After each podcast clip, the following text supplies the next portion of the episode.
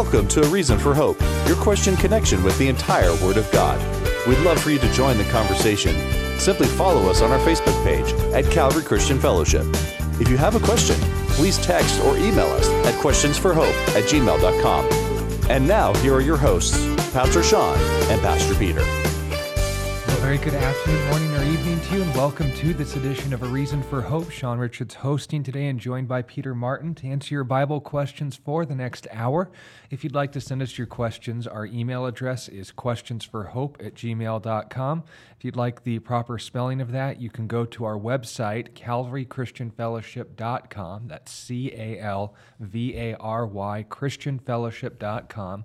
Click on the Watch Live tab, and you'll be sent to our streaming site, ccftucson.online.church. There, we will have a banner below the screen where you can not only type in the email address for later use, but on the right hand side of the screen, we will be able to see your questions live when we are on the air.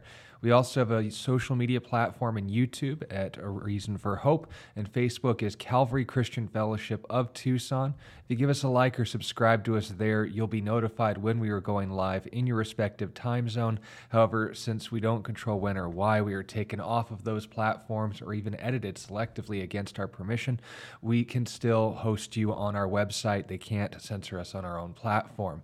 We encourage you to engage with us wherever and wherever you can, or whenever rather, and wherever you can. But when it comes to the topic of which we will be engaging with you on, it will be sincere Bible questions. Sincere meaning you want to hear the answer about the Bible, meaning that the end goal of the question leaves us in the Bible rather than outside of it, and of course that it is asked in the form of a question. We are in Jeopardy format today. We'll be looking forward to engaging with you on those topics and under those conditions and hopefully be able to not only communicate God's word to you in a clear way, but in a personal one. And speaking of personal, we also want to make sure that God is the one who's first and foremost honored through this broadcast. So, Peter, why don't we uh, start off with a word of prayer and see where the Lord takes it? Sounds good. Father, we thank you so much for the work that you do in our lives, how much you love us and care for us. We do want to give this time to you, Lord, to use it to honor you and to seek your truth within your word. Uh, I pray that me and Sean would speak in a way that honors your word, Lord, and that those listening would be blessed by it, edified by it, and brought into a closer union with you. We love you, God, and in your name. Amen. That is true. Now, to start us off as we're waiting for the questions to come in, uh, it seems like the I guess, benefit of issues in the social world, I guess, becoming more and more controversial and taxing, is they're forced to catch up with where theologians have been sitting for centuries. The good news, of course, is that despite the very poor thought that's being put into these things, they are at least starting good conversations. And when it comes to your ministry as well as Bo-Let's, you deal with the topic of sexual purity on a regular basis. Obviously, the world is under no obligation to hold to itself Christian ethics in regards to anything, specifically their sexuality or not. So, when it comes to, I guess, uh, how these issues are being addressed, uh, you sent uh, me earlier today an article that was rather amusing in it approaching the topic, but the good news is the topic is at least being approached. So, what was that article about, and uh, how do we as Christians not only I guess, balance out the questions that they're asking, but also understand the answers to these questions we ourselves have and where we got those from. Uh, yeah, no, so the, the, article in question is from insider.com. Now, the slew of these articles have been released since the overturning of Roe versus Wade on, I believe that was Friday. But at any rate, you have a lot of articles talking about the concept of basically becoming celibate in light of the events that happened with Roe versus Wade. So large amounts of women that are saying that they want to reevaluate their sexual promiscuity and perhaps become a little bit more uh, controlled in selecting sexual partners and things like that. Uh, the title of this article is Swearing Off Men and Avoiding Intimacy Generation Z Reconsiders Sex in the Wake of a Post Roe versus Wade World. So, interestingly, uh, after the pill was invented back in the 60s, you had the sexual revolution in the Western world, in which people were able to successfully disconnect sex from the natural consequences contained therein. The biggest one being procreation, having a baby. Then after the 60s, you get into the 70s, and the passing of Roe versus Wade made this even more tenable because even if birth control fails, which sometimes it does, now you have an option of actually killing the unfortunate consequence of your hookup, namely the child that you procreated. So for years, that is predominantly how the United States has viewed sex. Now, this is nothing new. Some people think that we are very progressive and our ideologies are really new. No, they're not. They're very, very old, incredibly old, as a matter of fact. In 1 Corinthians chapter 6, Paul is writing to the church at Corinth, and they had a view of sex that is pretty similar to our modern day view of sex. So, in talking to them about their view of sex, by the way, they were having sex with temple prostitutes. That was just a cultural thing for them. It wasn't a big deal. So, casual hookup sex was really common in the ancient world. All but assumed. Yeah, all but assumed. In fact, you were kind of weird if you didn't. And most women, by the way, would be required to serve in the temple of Aphrodite, which means serving as a temple prostitute. Usually as children, by the way. That's right. So great culture. We should definitely bring it back. At any rate, uh, in Sarcasm. first, yeah, sarcasm. First Corinthians chapter six. Paul is talking about the Corinthian attitude towards sex. This is their statement. So he's quoting them. He's not, this is not what Paul's saying. He is quoting the Corinthian church. Now, in verse 13, he says, Food is for stomach, the stomach for food. Now, this is how they describe the sexual appetite. So they're making an, an equation here. They're saying, well, we have physical hunger, and this denotes our need, our body's need for food. And we also have sexual hunger. We have sexual passions and desires, which denote our need for sexual promiscuity. So if I deny my body food, I'm going to die. If I deny my body sexual pleasure, Therefore, it's going to be damaging to me. It's going to be negative or harmful towards my body.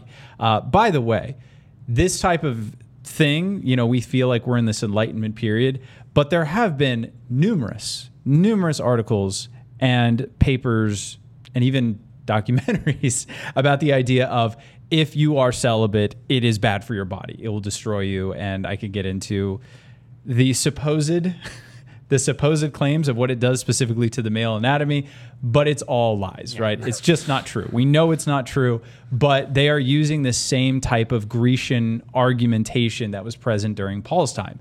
You have a sexual appetite. If you deny it, it is bad for you. This is what Freud thought. He thought that all of wars, everything that's wrong with the world, is essentially because we are sexually repressed and we need to be a little bit more sexually enlightened. This is what Alfred Kinsey believed, who really screwed up our society, right? This is a pretty prevalent idea that sexual promiscuity is the way to go.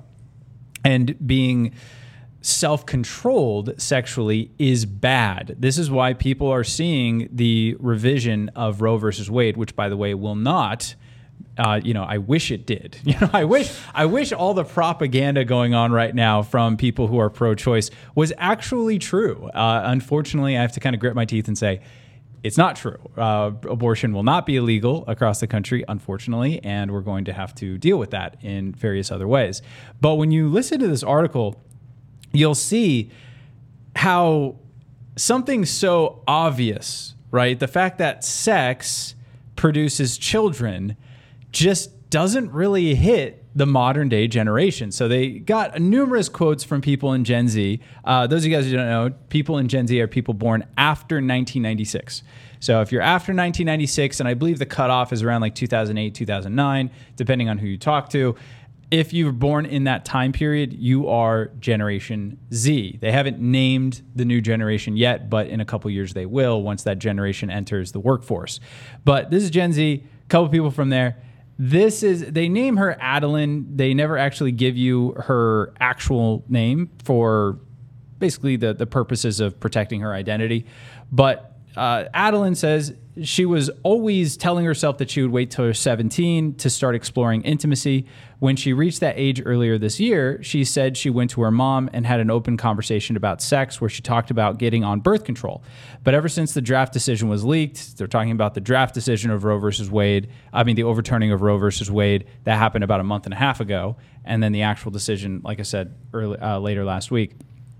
But ever since the decision was leaked, Adeline said she's had to entirely rethink whether or not she wants to start having sex, telling Insider that she's terrified to make a choice that could leave her with an unwanted child. Now they talk to another girl with the name of Catherine, uh, says that she is already kind of sexually promiscuous at this point. Catherine says being on birth control is not an option due to the way it negatively affects her physical and mental health. She says, uh, that's what she said. So she's been left to reevaluate the consequences of casual sex that have suddenly become very real. As much as I want to have fun in my 20s, what happens to me when the fun stops? What happens when I might be in need of an abortion and can't access that? She said. The unknowns have left her feeling like a more reserved version of herself as she contemplates the risks now tied to her body. Uh, this is Madeline again. In hookup culture, if you're just hooking up, you don't just bring up this kind of stuff. Uh, what she's talking about is sexual conversations, talking to someone about possibly having a child, possibly getting pregnant. She's like in hookup we, we culture. don't talk to each other like sexually active adults. We, we don't consider the fact that there is one and only one way to produce children, and it is what we are choosing to participate in. In hookup culture, there is no such thing as a husband or wife conversation, and now I have to think in those terms. Good for you. and she, she ends it by saying you don't it doesn't bring up that stuff right away normally but when it comes to if you're actually going to sleep with someone i think at this point that definitely needs to be addressed now when she says at this point she means in light of the overturning of roe versus wade mm. uh, now a couple men chimed in this is very telling a few men who did respond were more likely to say that the possibility of Roe being overturned did not influence or change their attitude towards sex. So you're like, oh, okay, that maybe that's positive. Maybe guys have always been thinking in this way. Uh, not really. But that doesn't mean that some Gen Z men aren't worried. Carson M., a student and Lyft operator who responded to an insider call out, said he's afraid of impregnating a partner and being left with no options, especially amid such compounding crises as the current economic downturn and baby formula shortage. Okay. Come on, man, you're forklift certified. You should be able to read into this. so you, you have a man chiming in, and again, his reason for being afraid is I won't be able to try to convince my girlfriend to have an abortion. So I don't really want to hook up with women right now. Now, the men who said that they weren't they're uh, they, they weren't worried about the overturning of Roe, by the way, this is not them saying, I'm already living a sexually controlled life. I'm not engaging in hookup culture, so it doesn't really bother me, right? That that would be kind of my perspective as well. The overturning of Roe versus Wade does not affect my sex life at all because I'm already married and me and my wife are expecting another child right now. So that doesn't affect me. That's not why these men are not worried. They're not worried because they feel like they could just abandon whatever girl they get pregnant. That's why they say they're not worried. Hookup culture doesn't appeal to that. I mean, the, this fear of impregnating someone in hookup culture doesn't worry them because they have no bonds to the women that they're hooking up with and they could casually push them aside and do their own thing. This is what is being discussed here. And this guy, credit to him, is like, wait, but if I sleep with someone and they get pregnant, that's my kid and don't I have responsibilities to my kid? And he's kind of thinking through this. Now, uh, if you're if you're from an older generation and this article seems very odd to you, you're like these kids never made the connection that sex produces children they have never had to. They've been raised in a culture that believes that biology is basically subject to the whims of modern science. We can do whatever we want, and nature can't really impose on our desires. And if it does, how dare it? So, freedom of choice isn't freedom of consequence. And unfortunately, the propaganda, to its credit, is now making people think in these terms. Exactly. So, the idea is with Roe versus uh, being Wade being overturned, people are saying, "Oh no! Like you mean that biology and nature are actually going to have a say in what I do with my body?" That's shocking to them. That's absolutely shocking. Now, again, this is good. Now, I'll try to explain this in both biblical terms and in secular terms. Let's start secularly, and then we'll move it into the Bible because this is where it's found. So when it comes to ethics, when it comes to laws, there are a couple interpretations of why we pass particular laws and why we have certain ethical standards. Certain people believe that, and this is more of a modern idea, that laws and ethical standards are completely arbitrary and they're societally made. They just kind of exist, right? We, by our free will, impose them on one another. It's just a power structure. Therefore, if the laws are changed, then morality is being rewritten. That's right. Now, Christians don't believe that way. Uh, we actually don't believe that the laws can change at all. We believe that ethics are not grounded in some sort of list of rules, right? We don't believe that when God wrote down the Ten Commandments on Mount Sinai, that's when it became bad to murder people. But until that point, God was cool with it. Uh, we believe that ethical commandments are written in God's character, right? So because He created everything, His being actually comprises everything that makes what we call right versus wrong. In fact, everyone in history has thought this way until about the last century and a half.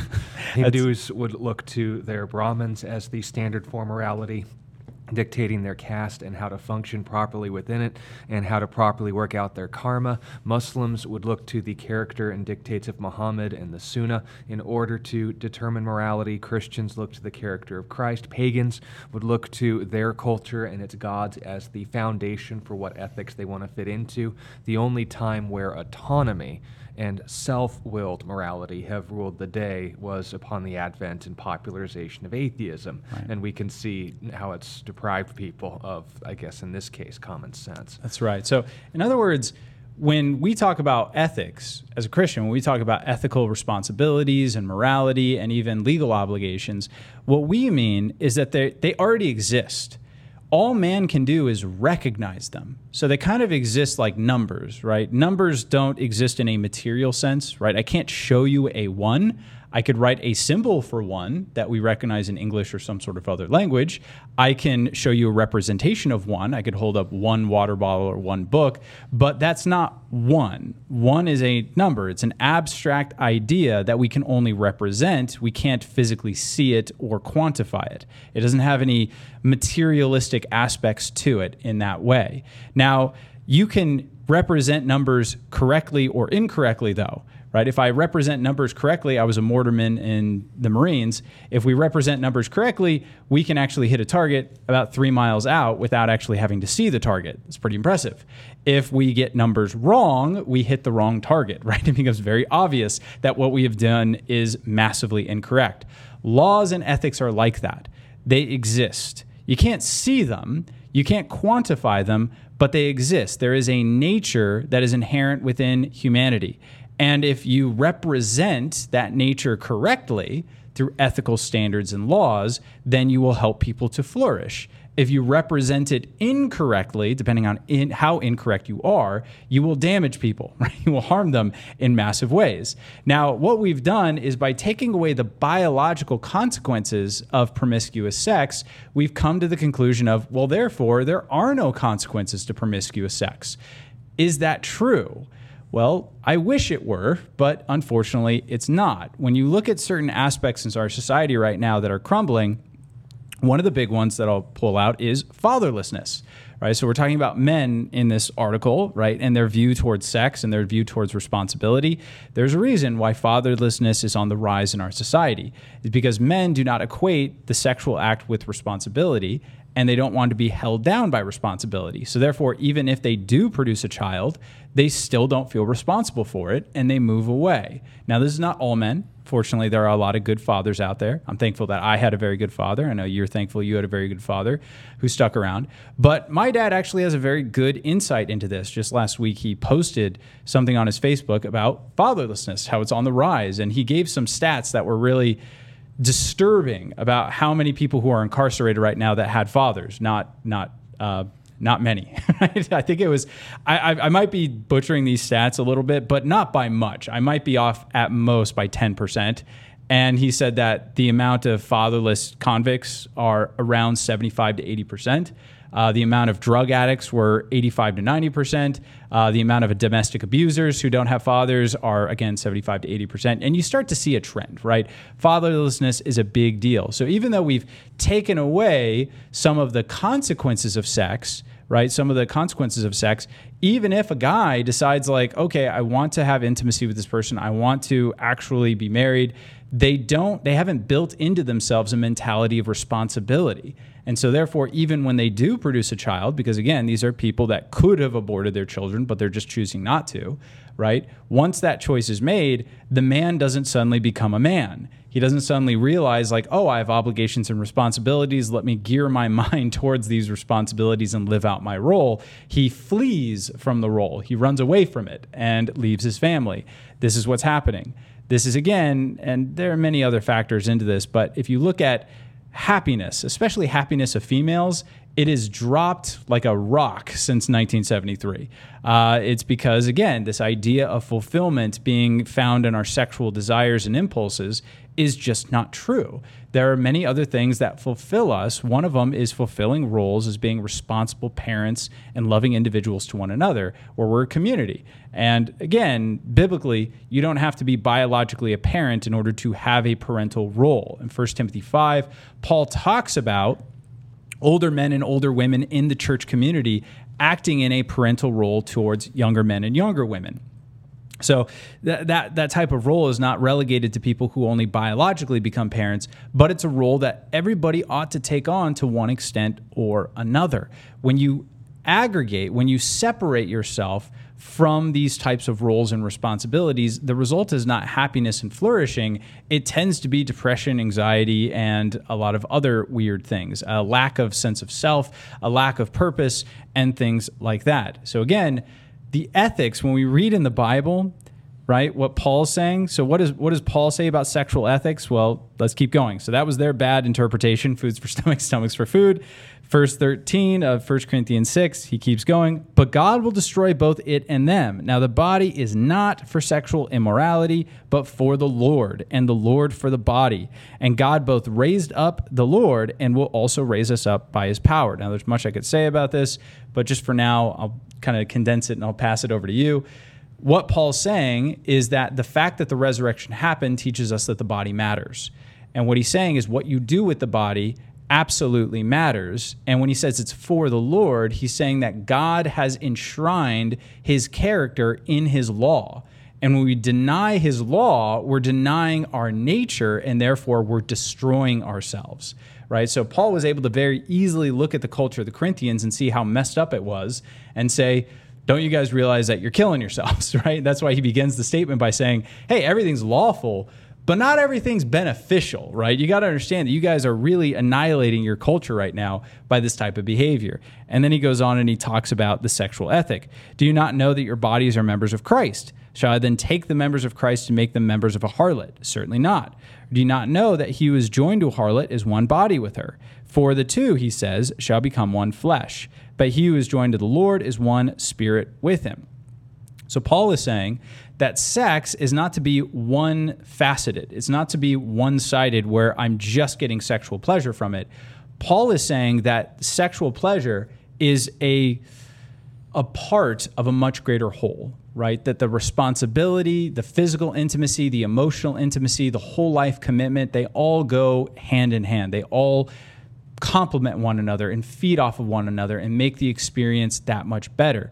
The monstrosity of hookup culture and sexual promiscuity is you're taking one aspect of sex and you're alienating it from all the others that make it special. And that won't make you healthy, it'll make you foolish. It would be the example of someone eating food and then vomiting it up. So I'm getting one aspect of what food does for me. It's pleasurable to eat it, depending on what food you eat, but I'm lacking, I'm denying my body the other nutritional benefits of food. Now, if I do that, eventually I'll die. If I do it long enough, eventually I'll die because food needs to take that whole part in my body. Um, any last thoughts? Well, just understand that when it comes to the lack of knowledge or the lack of wisdom in any given generation, there's always going to be those who are going to come into something late. And we can be happy in the regard of this, that they accidentally stumbled on almost the right answer. Right. However, if we create a moral culture apart from the Lord, we've essentially just redirected ourselves on a smoother road to hell. If, on the other hand, we want to take this as an opportunity to say, well, I appreciate the fact that you're scared and you're trying to make more responsible decisions. It's going to be a lot better for you if you not only think through these decisions, but what about others? Because a better conversation has now come up when it comes to people's decisions regarding their sexuality, regarding their diet, regarding their anything, it's obviously going to be personal because they see the greatest good as their body and its reactions to things around them. If we can take this as an opportunity to ask people better questions and saying, well, you're starting to ask yourself about consequences about this life, what about the next life? Don't hesitate to see this as an open door. Find your local ministry's outreach opportunities and start engaging with people on these questions because, given our experience, they aren't asking them for long. But we want to take advantage of every opportunity we have and say, how can the gospel fit into this? That should be and continues to be our job. Make sure that we're fulfilling that. If you see people just basically living off of anxiety and they notice you aren't, take this as an opportunity to have answers ready and saying, you know, why aren't you concerned about all this? Aren't you concerned about Roe versus Wade? Well, you can go the route of saying, well, no, because that's not what Roe versus Wade does. But if, on the other hand, if our conversations don't ultimately end with the person of Jesus Christ, then being able to point out the obvious to someone won't actually do them any long term help. Use even the society's ignorance in God's favor. Allow the Holy Spirit to use you and us to not only be gentle, but also to be seasoned with salt, to be the kind of people that are preserving goodness, not just for goodness sake, but for God, so that people could come to a saving relationship with Him. That's always our goal. Again, we're proud of the kids for stumbling on the right answer, but the test isn't over. Make sure that we're giving them answers to even more important questions while they're still asking them. Speaking of questions and going out to our comment sections, one on YouTube and one on Facebook asked the same theme, and I think it's a very good one. Uh, Craig wants to know when a person absolutely believes in God's ability to heal, why doesn't it happen? I personally have no doubt myself, but he wasn't sure how to answer. And Yari was also curious about the resurrection of Tabitha or Dorcas in the book of Acts, why these sort of things don't happen more often, or if more often than not people claim that they happen when in fact they're frauds. So the question of miracles and where that places, not just in our society today, but every society? And I think the answer is going to, of course, we don't have to leave First Corinthians, but be found in Scripture as well. Paul has been speaking to a group of people who have, and this is the flow of the conversation, just so you understand, the topic of communion and approaching these things as commonplace, the sort of things that you do in the church to honor God specifically, these aren't to be done lightly. And from that, he tells them to examine themselves based on what standard? Well, what actually should be happening, not just in what Jesus instructed, but the new things the Spirit is doing in and through His church every single day. And this is where we begin in 1 Corinthians 12. Now, concerning spiritual gifts, Brethren, I do not want you to be ignorant. You know that you were Gentiles, carried away with these dumb idols. However, you um, were led Therefore, I make known to you that no one speaking by the Spirit of God calls Jesus accursed, and no one can say that Jesus is Lord except by the Holy Spirit. So, before getting into anything as far as what God does, here's first what he doesn't do. He's not going to shame, mock, or dismiss the name of Jesus. In fact, it is only by the Holy Spirit that we acknowledge Jesus as anything more than just another name in history. People aren't saved unless the Spirit draws them. So, if that's then our working knowledge, what's the tone of this going forward? Anything else that the Spirit does is also going to be in line with his character, with his nature. And this is where the answer comes up. Because note, Craig, you asked about healing, Yar, you asked about resurrections. Let's follow Paul's argument and make sure that we learn how to judge whether or not a miracle is legitimate and if it fulfills its purpose. Then we could know what to expect. This is verse 4 of 1 Corinthians 12. There are diversities of gifts, but the same Spirit. There are differences of ministries, but the same Lord. And there is, note this, There are diversities of activities, but the same God who works all in all. But the manifestation of the Spirit is given to each one for the profit of all. So there's a goal in mind here that God's not just, you know, stingy with his gifts or he's sporadic. These are for the profit of all. These are meant to affect more than just you. And it's the first chapter of Second Corinthians. He notes even the comfort that we receive from God through trials is not meant to be kept to ourselves.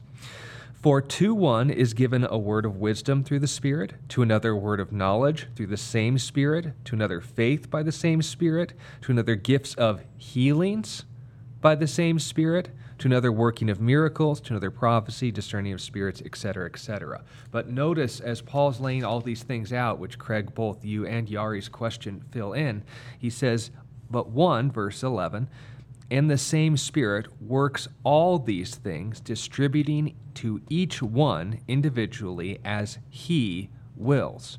Now, the verses that follow note you are the body of Christ, members individually, but for the purpose and function of the whole. If we were only one gift, then where would be the other gifts? Just like if our body was only one appendage, where would be the others? They all serve different purposes to the benefit of all, and it's supposed to be this way. We're not giant eyeball monsters or giant finger monsters, right? We're meant to fulfill roles as the Spirit, as the the Lord as the one who gives us these spirits, as God dictates and wills. And that is for what purpose? Well, Jesus said that when he would send the Spirit, this is in John chapter 16, he would convict the world of sin, righteousness, and judgment.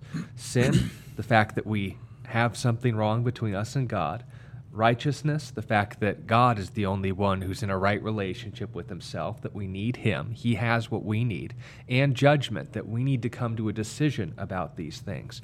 And then building on that point, we could essentially call it the gospel, the good news that God has provided our right or his righteousness for our sin to avoid ultimate negative judgment. If that's then the case, then all of these spiritual gifts are meant for what purpose?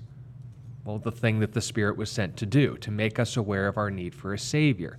Now, that can happen through the teaching of His Word, which, according to Paul, is a miracle, is a work of God that wouldn't have happened otherwise. Sound teaching, healings, any of these things are all examples of God working in order to do what?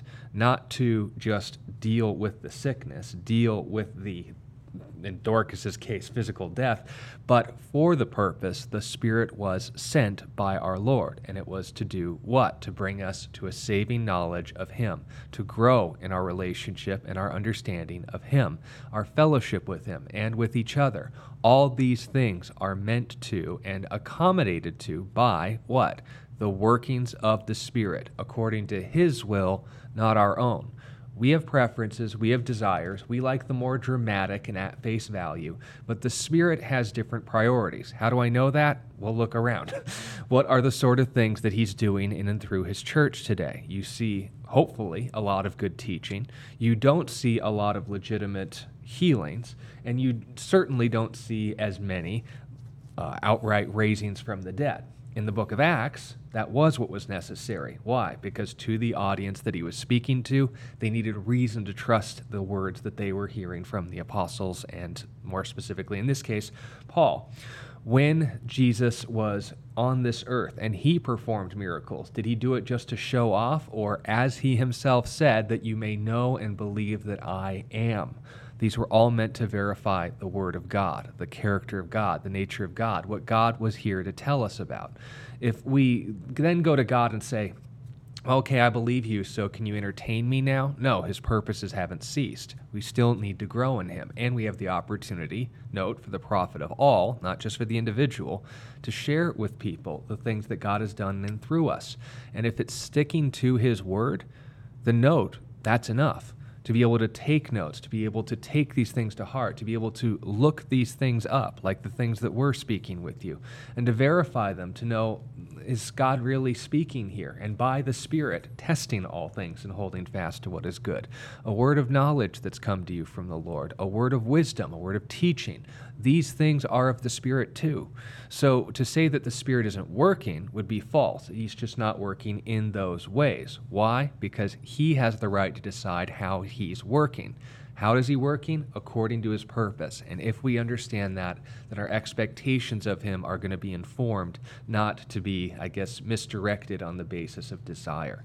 That, I think, is hopefully clear enough on the issue, but is there anything I'm missing in this? I just want to read a passage illustrate it pretty well. So, uh, someone who might respond and say, like, well, you know, in the Bible, Jesus says that your faith has made you well. So, obviously, people's faith makes God heal them, right? And so if you're not being healed, then you must not have enough faith. This is how people in the prosperity movement would talk. Well, there is an instance in the Bible where there was a pretty faithful dude, fairly faithful guy, who prayed for a healing and didn't get it. So let's read his story and we'll apply it to what Sean's saying. 2 Corinthians chapter 12, verse 7. Unless I should be exalted above measure, by the abundance of the revelations, a thorn in the flesh was given to me, a messenger of Satan to buffet me, lest I be exalted above measure. Concerning this thing, I pleaded with the Lord three times that it might depart from me. So the Apostle Paul, pretty heavy hitter inside of the early church, healed countless individuals through his ministry, received some sort of an affliction. We don't really know what it was, but it's in the flesh, right? Something is happening to his body. And he is praying consistently with God. He is pleading with God three times for God to take it away. Now, God responds to him, and notice the response. And he, God, said to me, My grace is sufficient for you, for my strength is made perfect in weakness. Therefore, most gladly, I will rather boast in my infirmities, that the power of Christ may rest upon me. Therefore, I take pleasure in infirmities, in reproaches, in needs, in persecutions, in distresses, for Christ's sake. For when I am weak, then I am strong. So Jesus' response to Paul was not, well, Paul, you're not praying with enough faith, so I'm not going to heal you. Jesus' response to Paul was, I'm trying to accomplish a greater miracle of understanding in your life and nearness to you. And I am accomplishing this through your infirmity, right? It's happening through whatever thing is plaguing your body. So Paul comes to the conclusion that God is saying no to that physical miracle in order to give him something better in a spiritual way. Uh, so this is a uh, role of God healing when he chooses and refusing to heal when he chooses as well for a good purpose. Now, is this the response for everybody? I would say that this response right here is applicable to every denial of healing to an extent. This is one thing that God can accomplish and every infirmity that because we are weak and because we are needy and destitute when our bodies are afflicted or our lives are afflicted, it causes a dependency on God and a reliance upon Him that we can't get any other way.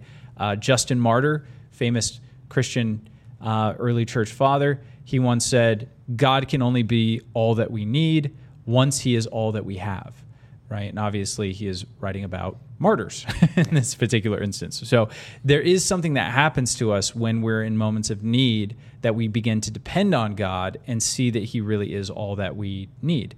That's what happened to Paul. But there are also many other reasons as to why God reserves the right to say no to healings, even if it seems very pleasurable to us. Uh, some Christian theologians debated for long periods of time about why God would allow, say, children to die. So they would say, well, like they're not learning from it. They're too young to learn dependency on God. They're not being benefited by it in any particular way, and they're dying. So it's not retroactively going to be an important lesson for them. So why would God do this? And they came to various conclusions, uh, but most of them said, we don't know. Perhaps it can help the parents in some way. Perhaps it's for the benefit of others. But maybe it's just because we live in a fallen, broken world in which disease happens and God is allowing that disease and that and that brokenness to continue because if he were to return right now and set everything right, then all sinners would be wiped out. And God wants to give sinners time to repent as opposed to coming back and putting into place his perfect law and his perfect rule. Uh, those are all viable things for us to think about. But long story short, I think that first answer is the most correct. We don't really know. we don't really know why God says no to healing. I think that it's a mistake for us as Christians to think that we know perfectly why God is saying no to healing. This is, by the way, the main purpose of Job, right? The main purpose of Job is God trying to explain to Job, you don't know why this is happening to you, and you can't know. God's response to Job at the end is uh, he gives many metaphors to show this, but he's like, there's a lot of things going on in the creation that you don't get, Job.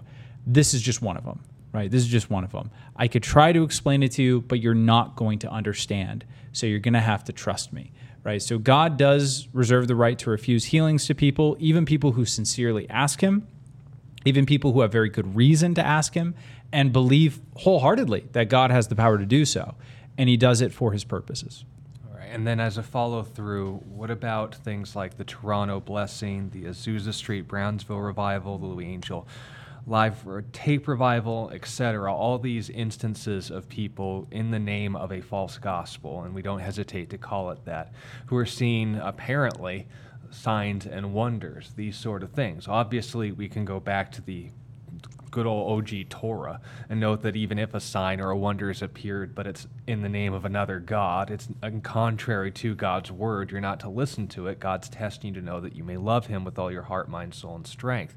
But even the, if that were the case, these legitimate quote unquote signs weren't signs in the first place. The just to name the Toronto blessing for one, those of you listening, it was an instance in Toronto, Canada, where a revival broke out, and as the Spirit was being poured out, people started making animal noises of various colors and varieties. They explained it by quoting a third of a verse out of context by saying, Let all that has breath praise the Lord. This is therefore a legitimate move of God. It wasn't. It was, in fact, a result of basically crowd psychology and also the result of plants of people who, through the power of suggestion, were making these people do these sort of things. And then they attributed it to God. That's why when Paul notes in 1 Thessalonians chapter 5, we are to, in verse 19 through 21, not despise prophecies. People can say whatever they want in a particular order, but we're to test all things and hold fast to what is good. There's always going to be false prophets until God calls them to account. Our job is to have enough of a love for the truth that when it appears to us, we are more than willing to do the extra homework and say, well, this isn't obviously being handed to me on a silver platter, so I should probably examine it to see if there's any poison. I'm not obviously going to know everything right off the bat, but I need to be willing to exert the effort and say, that doesn't check out. That's not what that passage was talking about. That's not that's never been demonstrated by the spirit of God in any scriptural way. Therefore, I'm going to at least keep my distance from it until a better argument in favor of it being of God is going to be pursued. That's how we would respond to false revivals or false uh, ministries. Oh, it's like, oh, people are saved as a result of it. Hey, Spirit of God's worked through dumber things. Mm. But that doesn't mean that the work was valid. That means that the Spirit of God moved in spite of the false teaching. Just because good things came out of a bad thing doesn't mean the bad thing's a less bad thing. We focus on the good, but we also want to, and this is especially true in the case of people who've been a part of illegitimate ministries and now are questioning their salvation when these things come out. Who was your faith in? Who saved you? Was it this false revival, this crowd psychology phenomena, or was it in fact the work of God in your heart? That doesn't change. But the ways at which people counterfeitly present and try to profit off of him, that is going to be new every single day until the Lord returns. That's why we need to be informed and prepared for it. Um, anything more to note on that? There's a question from Isaiah who basically wants to know uh, regarding the controversy of where Cain got his wife and the idea of in the book of Leviticus chapters 18 through, well 17 through 18 uh, there's this prohibition against marrying near relatives whereas passages before that obviously didn't make any objections towards it obviously not promotions of it either but when the question is brought up and this is common among skeptics does your God just kind of make up morality on the fly? Is morality something progressive? In which case, why can't our United States hedonistic ethics be something that God can bless today? Or if it's inconsistent for God to change his nature fundamentally like this, why did he allow something and then forbid something in two separate instances? Obviously, the structure of the question kind of answers itself from one time to another. Circumstances and consequences can be different. Speaking to an audience that knows better, that's obviously going to be distinctive. But let's just put all that aside. When we talk about morality and its application, does that mean that God is making up morality by definition? Uh, no. So th- there's a difference between what we call ethics or morality and we talk about politics or the legislation of legal codes that dictate human behavior in communion with one another, right? So uh, ethics are represented by God's nature. Those are unchanging because God's nature doesn't change. The ethics of the Bible don't change. This is why, by the way, when Jesus was questioned about sexual ethics, he brought it back to Genesis chapter 2 right? So they were asking about divorce. They're like, well, divorce is present in the Bible, so therefore that must be a part of God's perfect nature, right? That divorce can happen. And Jesus has to correct them and say, no, divorce is allowable because there's something wrong with human nature, but that does not com- compromise God's perfect nature. It just shows that God has made allowances for the degradation of human beings and allowing them to be able to at least limit the amount of damage that a uh, destructive and abusive marriage can have on somebody. That's the idea that we get from Jesus. So when it comes to things like, let's say, polygamy, the sexual ethic, meaning what sex is supposed to do in reflecting God's Trinitarian nature with himself, which is, again, what 1 Corinthians 6 tells us that God is giving us a physical understanding, a physical representation of the intimacy that he has within himself and the intimacy he has within his church through the act of sex. It's picturesque of God and his relationship with self and his relationship with his people. That's what sex is meant to do. That's its purpose. And therefore, sexual ethics guarding sex remain universal and all encompassing, right? You can't change various things like can I be abusive in sex, right? Can I force someone in sex? That will always be wrong no matter what time period you're talking about, because if you force someone within sex, you are not reflecting God's loving and liberty uh, enabling spirit in that action. Uh, as well as being abusive. God is loving, He is nurturing, He is not someone who is abusive or uncaring about people. So, no, you're not reflecting Him, and therefore it goes against the ethic. Now, I can produce laws to that effect, but all those laws are doing are upholding that ethic. And those laws might change depending within the culture, what culture I'm speaking to. All right, so the way to better convey that ethic to cultures might shift depending on where people are coming from. So, so say you have a culture that consists of one and only one family.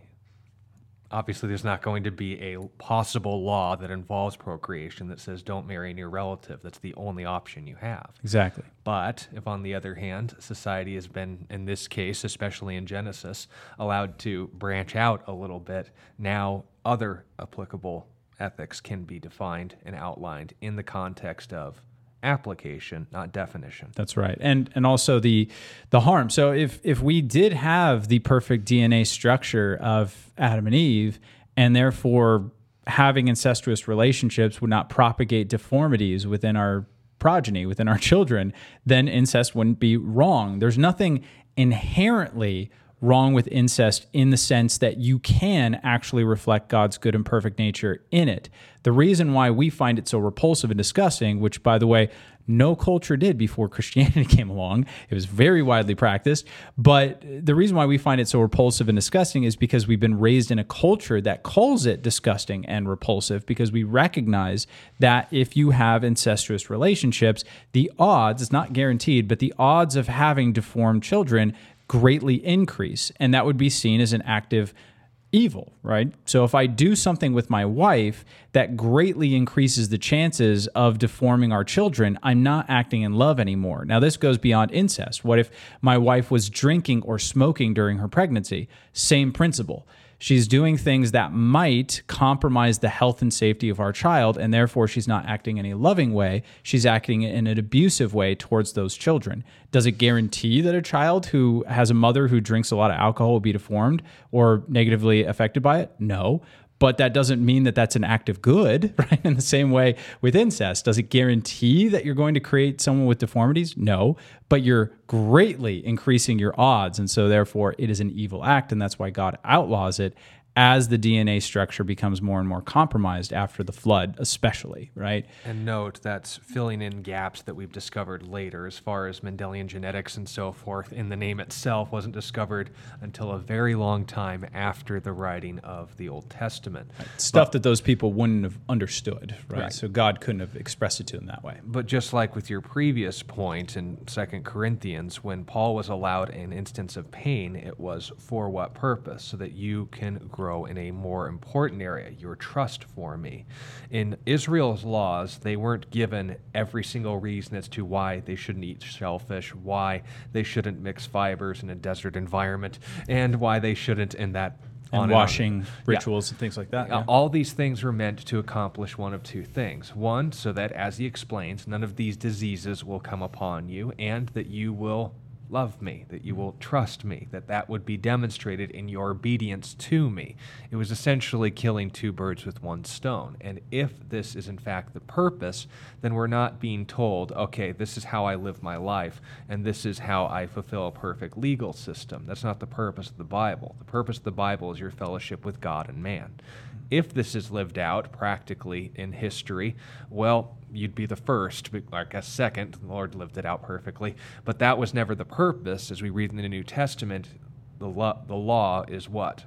The knowledge of sin, right. not its elimination. If I know how I ought to treat someone in a sexual context, A, that doesn't mean that I always will, from body, heart, soul, or mind. But it also means that I, if I ever deviate, I can look at the law and go, that is a way it was violated. If I then understand the purpose, I'm not going to be nitpicking intri- uh, intricacies and miscategorizing them as somehow inconsistent.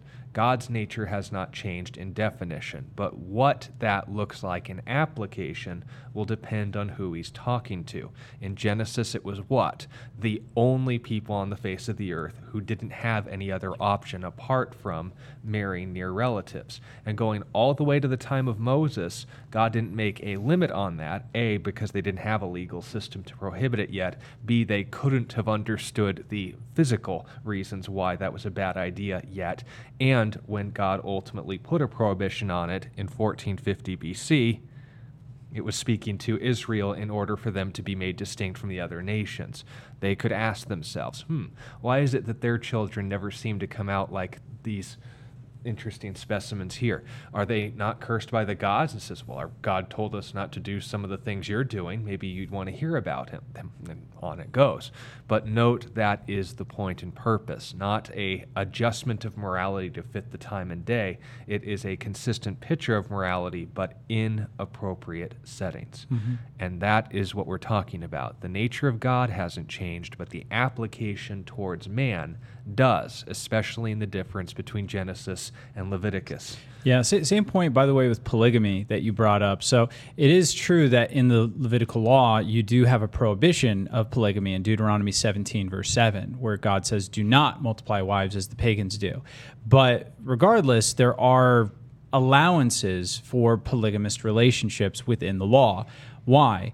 Well, if God is speaking to a culture that doesn't practice polygamy, then it's very easy for him to just say, don't be polygamist. And we see this in the New Testament, by the way. Uh, we see specific passages in the New Testament about even elders and deacons being the husbands of one wife.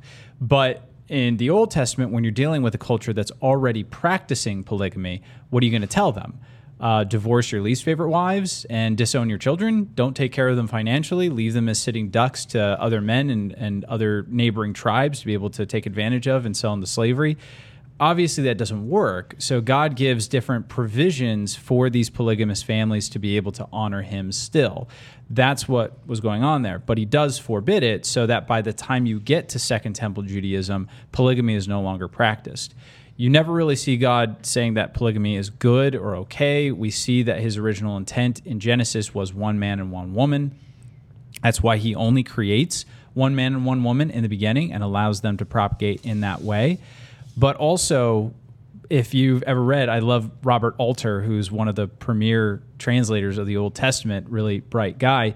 He said anyone who thinks that polygamy is is um, polygamy is basically encouraged in the Old Testament has not yet learned how to read narrative. Now, what he means by that is if you're reading a book, if you're reading a narrative piece of literature, which is what Genesis is, Genesis and Exodus are narrative pieces of literature, they're not prose. Um, the the author would be very lazy to preach to you his moral prerogatives, right? So if you're watching a movie about, say, drug use, that doesn't necessarily mean that the person making the movie is pro drug use because he has characters in the movie using drugs. You have to look at what kind of effect do you see promoted within the movie about the drug use. So if you see people using drugs in a movie and it's seen as like a really awesome thing, chances are that the person who made the movie has a very pro drug view of the world. But if you watch a movie where the people using drugs are their lives are destroyed by them, again, the the director doesn't have to come out and say drugs are bad. You see it play it out in the terrible consequences that drugs bring about in the main characters. If you read the book of Genesis, there are quite a few people who practice polygamy within the Old Testament. Most of them are the worst people in that book. And those who are good people in the book, you see major problems as a result of their behavior, huge consequences. You do not see one positive example of polygamy in the Old Testament, which means that the person who wrote the book knew that polygamy was bad. God had already communicated that to his people, and he wanted, by his spirit, inspired that book to point out the flaws of polygamy and why it's wrong. So again, God's morality doesn't change, but the way that God politically or legally advises that morality can shift depending or the people who follow God can shift depending on the culture that they're speaking into. So we can't compromise the law of God, we can't compromise the morality, but there might be ways that we can better accomplish the morality of God through various political means. Yeah, so just to recap all of that, the time that we have left. First of all, starting off with people who stumble upon self control and sexual ethics, we want to make sure that the goal is the gospel, not just a proper step in the right direction. More moral people still ultimately are separated from God and need a Savior. We talked about judging true doctrines opposed to false doctrine, not just in regards to, but certainly including the prosperity gospel and asking why don't healings happen today. We clarified the Spirit has an express purpose in healings and signs, and it's not for entertainment and not even necessarily for our physical betterment and health. It is for the furtherance of the gospel the reliability of his word, and the glorification of his name. That can exist, as you stated in 2 Corinthians chapter 12, as uh, potentially being done through the allowance of pain. But note that, and this is a very important quote to keep in mind, God did not distance himself from our pain either. He was the only one truthfully exempt from it and voluntarily became a part of it. We talked about the concerns and issues behind Cain uh, marrying a near relative and God allowing these things but then disallowing them in Leviticus 19, the difference between politics and between uh, the ultimate foundation of ethics. We need to make sure that we can spare. Uh, Uh, I guess spare the time and clarify those issues as well. We thank you all for you guys setting aside the time to hear what was been discussed here today. Keep us in prayer. Keep those of us in the body or in prayer. We've gotten a few. For those of you listening on social media, please keep them in prayer. And we'll see you all again next time. God bless you. You've been listening to A Reason for Hope. Thank you again for joining us as we continue our journey through God's Word, one question of the heart at a time. Until we meet again, we would love to connect with you. You can text or email your questions to questionsforhope at gmail.com. You can also find out more about our ministry at calvarychristianfellowship.com. And be sure to join us next time on A Reason for Hope. A Reason for Hope is an outreach ministry of Calvary Christian Fellowship in Tucson, Arizona.